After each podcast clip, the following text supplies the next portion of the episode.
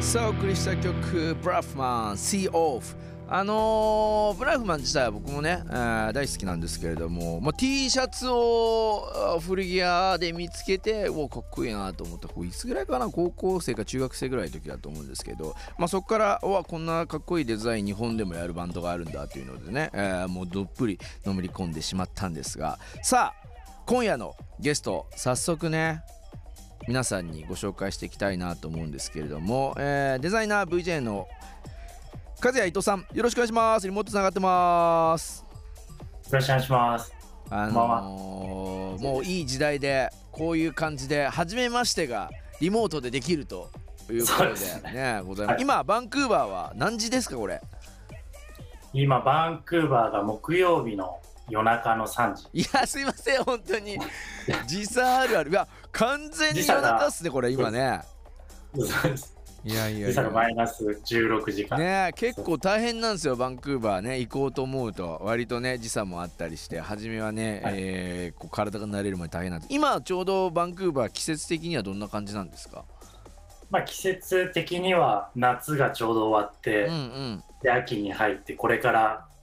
まあ、雨が多い時期が半年ぐらい続くような。はいはいはい。まあ僕もでもバンクーバーね行ったことあるんですけどやっぱこう国立公園もあって素敵なカフェもいっぱいあって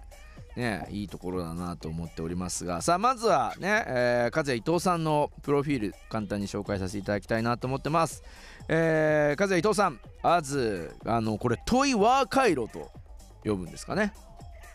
そうですね。はい。あのーまあまたその辺のお話を聞いていきたいなと思ってますがバンクーバー在住のデザイナー VJ ということで音楽シーンとの関わりも深くグラフィックデザイナーとして数多くのアートワークを国内外のアーティストに提供しております VJ としても活動しておりましてなんとソナーサウンド東京ローセオリージャパン CBC ミュージックカナダあプライドトロントなど数多くのイベントに出演しております近年ではアパルデザアパレルのデザインまで幅を広げ制作をしているということでございますが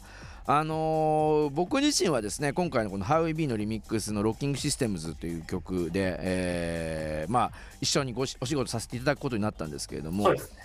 もうほんと伊藤さんでデザインかっこよくてあのー。これまでもすごいその音楽とかの、まあ、ジャケットとかたくさん仕事をね携わってきたということですよね多分そうですね。音楽関係がすごく多かったですね。それはもう日本にいる時からってことですよねからそうですね。あの、フライヤーのデザインだったり、はいはいはい CD のデザインだったり、うんレコード、カセットとか、うんそのあたりが多かったです。僕がねあの1曲目あのブラフマンも選ばさせていただいてもなんとその以前勤めてた会社がブラフマンさんもやられてたとか聞いたり聞かなかったりなんですけれどもあ、そうですね。そうです。すごいですよねもう本当に伝説的なねえーデザインがセブンスターズというところで働いてたんですけれども出身自体はどちらなんですか？伊藤さんの出身は福井県の小浜っていう、田舎町ですね。で何歳でじ上京してとかなんですか？は、その後、京都の高専っていう学校に行って、うんうんその後なんで二十歳ですね。就職で。したようなじゃあやっぱり僕もちょうど二十歳でもう DJ になるためになんとか大学受験してねあのはい。頑張って行ったんですけれども、まあ本当東京にね行ってやっぱりこう地方から行くとびっくりしますよね。もうみんなデザインもできるし DJ もめちゃくちゃうまうまいしマジかよみんなみたいな。お父さんがアーティストだからもう中学校から DJ やってたぜみたいなやつがゴロゴロいてあのーはい。けっかなと思ったけど全然初めは勝負にならなかったっていうのは僕もねあのすごいこう思い出にあるんですけどバンクーバー自体にはいつ頃移られたんですか、バンクーバー自体には2019年の11月とか12月ぐらいです。ね。それなんかきっかけがあったんですかね？まあ、その時ちょうどあの今勤めてるそのヘイブンっていうあのお店があるんですけど、うんうん。そこの仕事をしててでそこがあの新しくオフィスがバンクーバーにできるっていうんであの、まあ、よかったら引っ越さないかっていう話もあったのと、あとはちょうど永住権も取れたんで、うんうんうん。そのタイミングでトロントから引っ越してみようということでバンクーバーに。ヘイブンというなアパレルのブランドっていうのは、えっとい。どこの国をベースにやってるアパレルのブランドになるんですか？は、えっと、カナダで、えっと、トロントとバンクーバーにお店がありまして、でその日本の、まあ、ストリートブランドを中心に扱うセレクトショップでで自分たちのあのアパレルもプライベートレーベルでやってるようでそこなのでグラフィックだったりとかデザインを伊藤さんもされていると。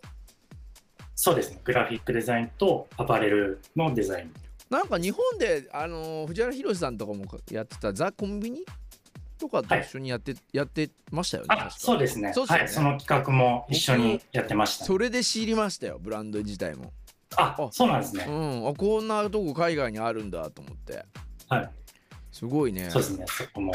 かっこいいなと思っていましたけれども。まあそんなあー伊藤さんにですねあのー我があーロッキングシステムズ How We Be Remix のアートディレクションを担当していただきましたけれどもまず率直に楽曲を聴いた第一印象どうでしたか？第一印象はそうですね。あの一番最初に思ったのはやっぱり東京のクラブのダンスフロアが懐かしいなみたいな印象で。その音の鳴りだったりとかそのはいはいはなんかビジョンだったりいうん。ルームだったりうん。なんかそういうところの